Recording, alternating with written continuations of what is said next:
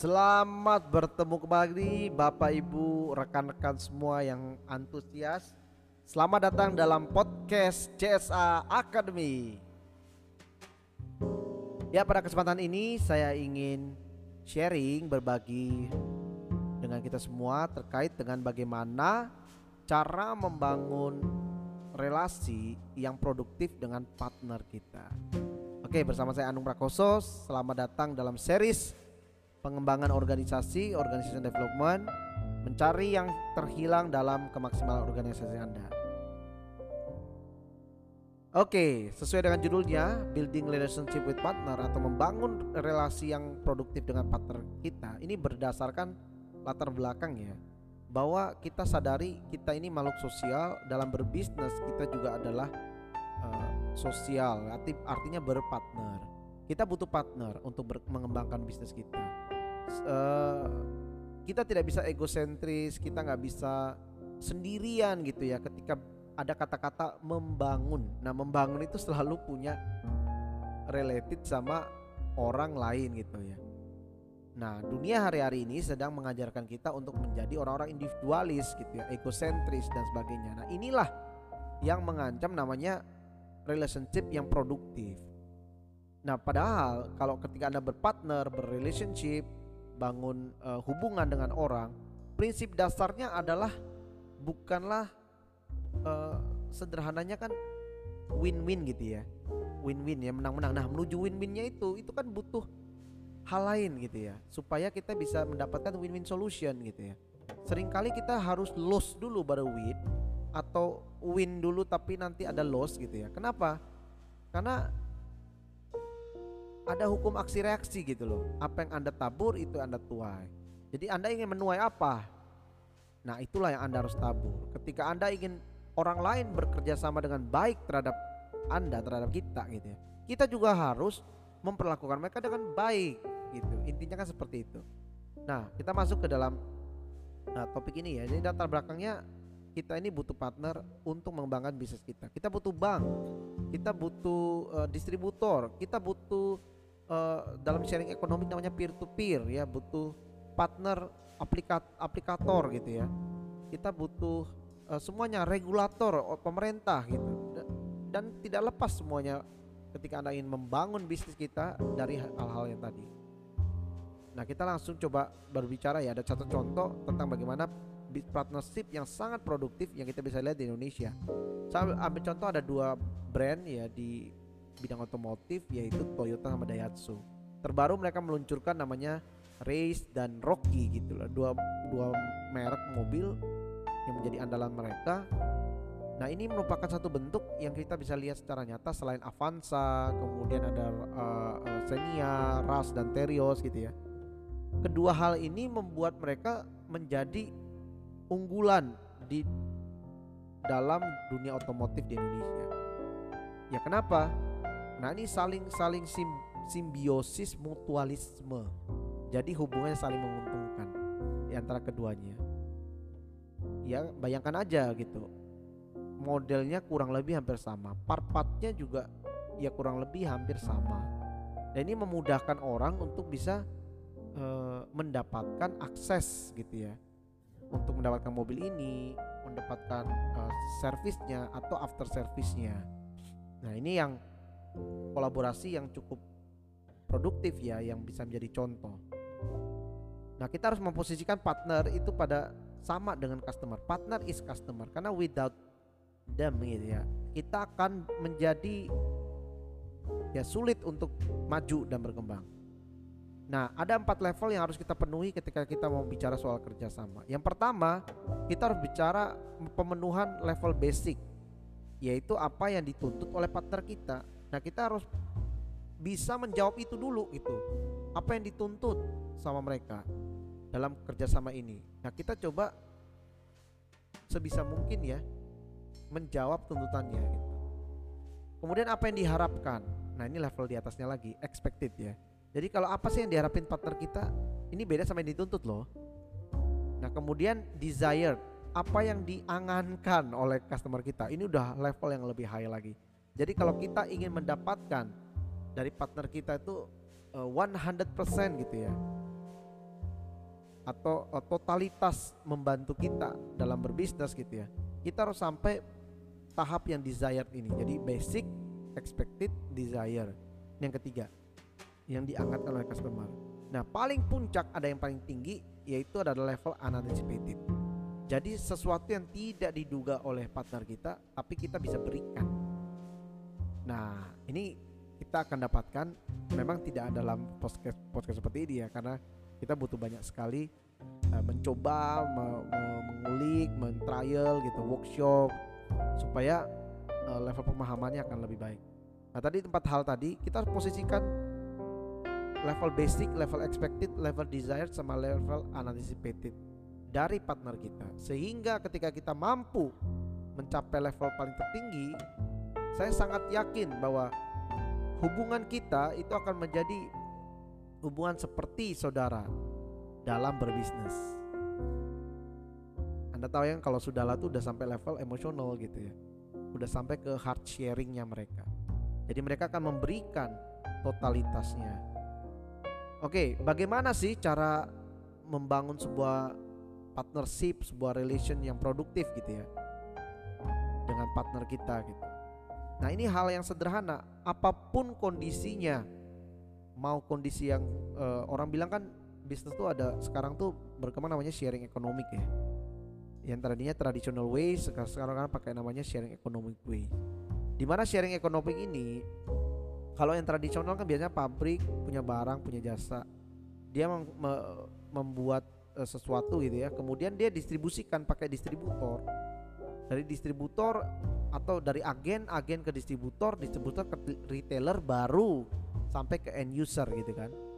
Nah itu skemnya kan gitu. Jadi dari pabrik itu menunjuk agen resmi misalkan. Nah, agen inilah yang akan mendistribusikan barang ke distributor di lokal gitu ya. Kemudian distributor lokal bisa sampai ke retail gitu ya. Retail itu ya memang ya market yang langsung berhadapan sama end user atau customer. Nah end user baru mendapatkan barang dari retailer. Nah ini cara traditional ways. Cara sharing economic ini berbeda, dimana si pembuat barang gitu ya, produsen, pabrik atau penyedia jasa gitu ya, bisa langsung ke end user tanpa melalui yang tadi agent, distributor atau channel gitu yang lain, langsung ke customer dengan cara apa? Melalui aplikasi. Contohnya e-commerce. Contoh langsung real nih, Airbnb, Tokopedia, ada Blibli, Shopee, JDID, Bukalapak gitu ya. Kan banyak sekali, Traveloka. Itu kan banyak sekali ya. Traveloka penyedia jasa hotel dan penerbangan dan hiburan gitu ya. Tapi yang tidak punya pesawat, tidak punya hotel dan sebagainya gitu. Sama Airbnb juga sama kan. Tokopedia, mall yang gak punya gedung, gak punya pegawai gitu, tapi fungsi mallnya berjalan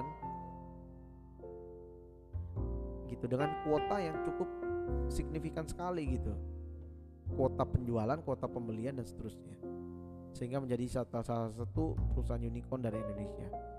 Nah dari itu semua sebenarnya ada hal basic, baik mau tradisional mau sharing ekonomi, ada hal-hal yang sama gitu loh yang bisa kita pelajari supaya kita bisa mempertahankan, mengoptimalkan partner kita.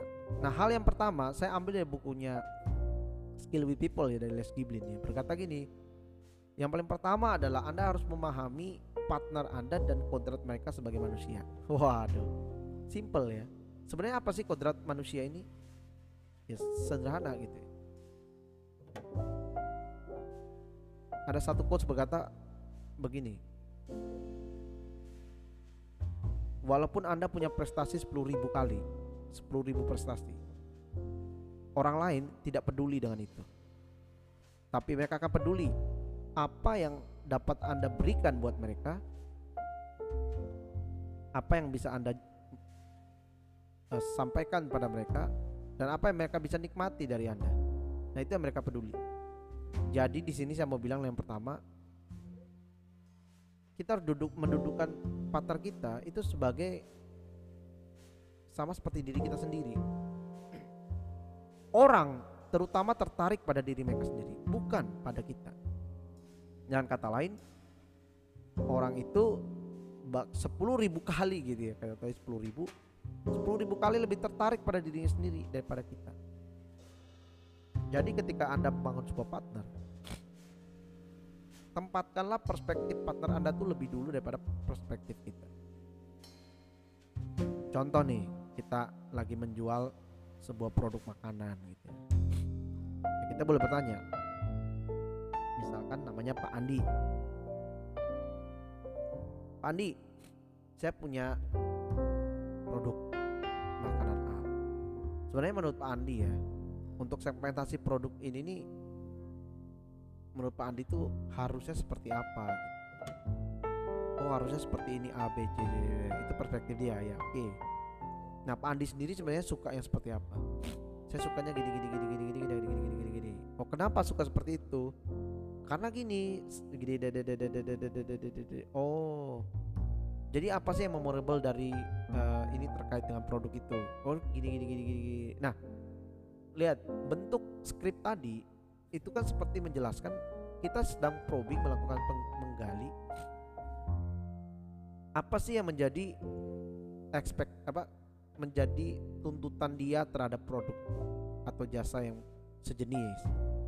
Apa sih yang diinginkan, apa yang diangankan, ya bahkan ya kita bisa kasih ide gitu, apa yang tidak pernah dibayangkan yang bisa diberikan produk ini kepada Pak Andi tadi gitu ya. Misalkan produk kita mau menjadi produk unggulan gitu ya, nah kita harus tanya dulu gitu loh, perspektif dari orang yang akan membeli,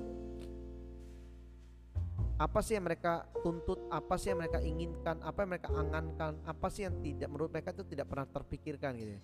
Ya nggak, oleh level paling atas Anda tidak perlu menggali lah, tapi 3 level tadi ya mungkin bisa digali gitu, sehingga itu akan membuat mereka menjadi susah nyaman gitu loh. Kenapa? Karena mereka merasa diterima, dianggap, dibuat penting oleh kita. Nah, itu poin yang pertama. Kemudian Anda harus terampil berkomunikasi dengan partner Anda. Cara berkomunikasi yang baik itu gimana sih? Nah, kita harus fokus komunikasi kita seperti yang tadi, balik lagi. Fokus komunikasinya adalah kepada diri mereka. Ketika berbicara kepada mereka, kepada partner kita tentang diri mereka, mereka akan sangat tertarik dan sangat terpesona. Jadi Anda bekerja sesuai dengan produk dari customer. Hilangkan kata saya, aku, kami, milikku, milik kami. Ganti kata-kata tersebut dan satu kata yang penuh dengan kekuatan. Wah, apa itu? Anda. Apa itu? Anda. Pak Andi, Pak Johan, Pak Jojo, Ibu Mary, ya, Ibu Yusi, dan ibu-ibu yang lain gitu. Kita pakai nama mereka gitu, perspektif mereka. Nah, itu yang kedua. Terus bagaimana yang ketiga? 3, Anda harus terampil membuat orang merasa penting. Bagaimana caranya buat orang merasa penting? Ya kita harus tahu faktanya, tidak seorang pun yang ingin diperlakukan sebagai bukan siapa-siapa. Tapi semua orang ingin diperlakukan istimewa. Jadi kita lihat kontekstualnya gitu loh. Ketika bicara sama Pak Andi ini Pak Andi ini apa sih ya gitu? Apa sih yang menjadi dreamnya, keinginannya gitu ya, buat mereka istimewa. Cara yang lain juga kita tahu betul kapan ulang tahun, kapan tanggal pernikahan, kapan dia memulai karir bisnisnya, kapan dan seterusnya. Nah, ketika kita momen itu disebut dengan moment of truth. Ketika moment of truth itu kita pahami, kita harus berikan servis kita pada saat momen-momen tersebut. Nah, ketika kita bisa menghadirkan sebuah pelayanan pada saat momen-momen istimewa dari orang tersebut, itu akan membuat Anda menjadi berkesan, membuat Anda menjadi orang yang penting dalam hidup orang itu, partner Anda gitu ya saya sebut. Nah, sekarang tips-tips ya bagaimana melakukannya, menjadi orang yang mampu membangun hubungan yang positif, hubungan yang produktif dengan partner Anda. Itu tadi ada 3 hal. Yang pertama, Apa coba? Ada masih ingat? Memahami partner Anda dan kodratnya sebagai manusia. Ingat, manusia mereka hanya peduli dengan diri mereka. Jadi mulailah dengan diri mereka. Terampilah berkomunikasi dengan cara apa? Hilangkan kata aku, kami, kita, barang saya, barang kamu, milikmu, milikku gitu. Dengan apa? Anda. Ini barang Anda, ini Anda kan yang Anda inginkan apa sih? Barang seperti apa yang menurut Anda itu baik? Dan seterusnya ya. Yang ketiga, buatlah mereka merasa penting. Dengan apa? Dengan memberikan sesuatu yang istimewa pada saat momen-momen yang istimewa. Nah, itulah dia beberapa tips dari saya bagaimana membangun building relationship with partner yang produktif. Oke, semoga kita mengalami hari-hari yang luar biasa hari-hari ini. Semoga bisnis, semoga organisasi kita, semoga produk dan layanan kita, semoga semua yang kita lakukan itu akan berdampak positif dan ada terobosan-terobosan yang terus terjadi buat Anda dan kiranya hal ini bermanfaat buat kita semua. Oke, thank you. Selamat belajar dan selamat mempraktekannya. Sampai ketemu di podcast CS Academy berikutnya.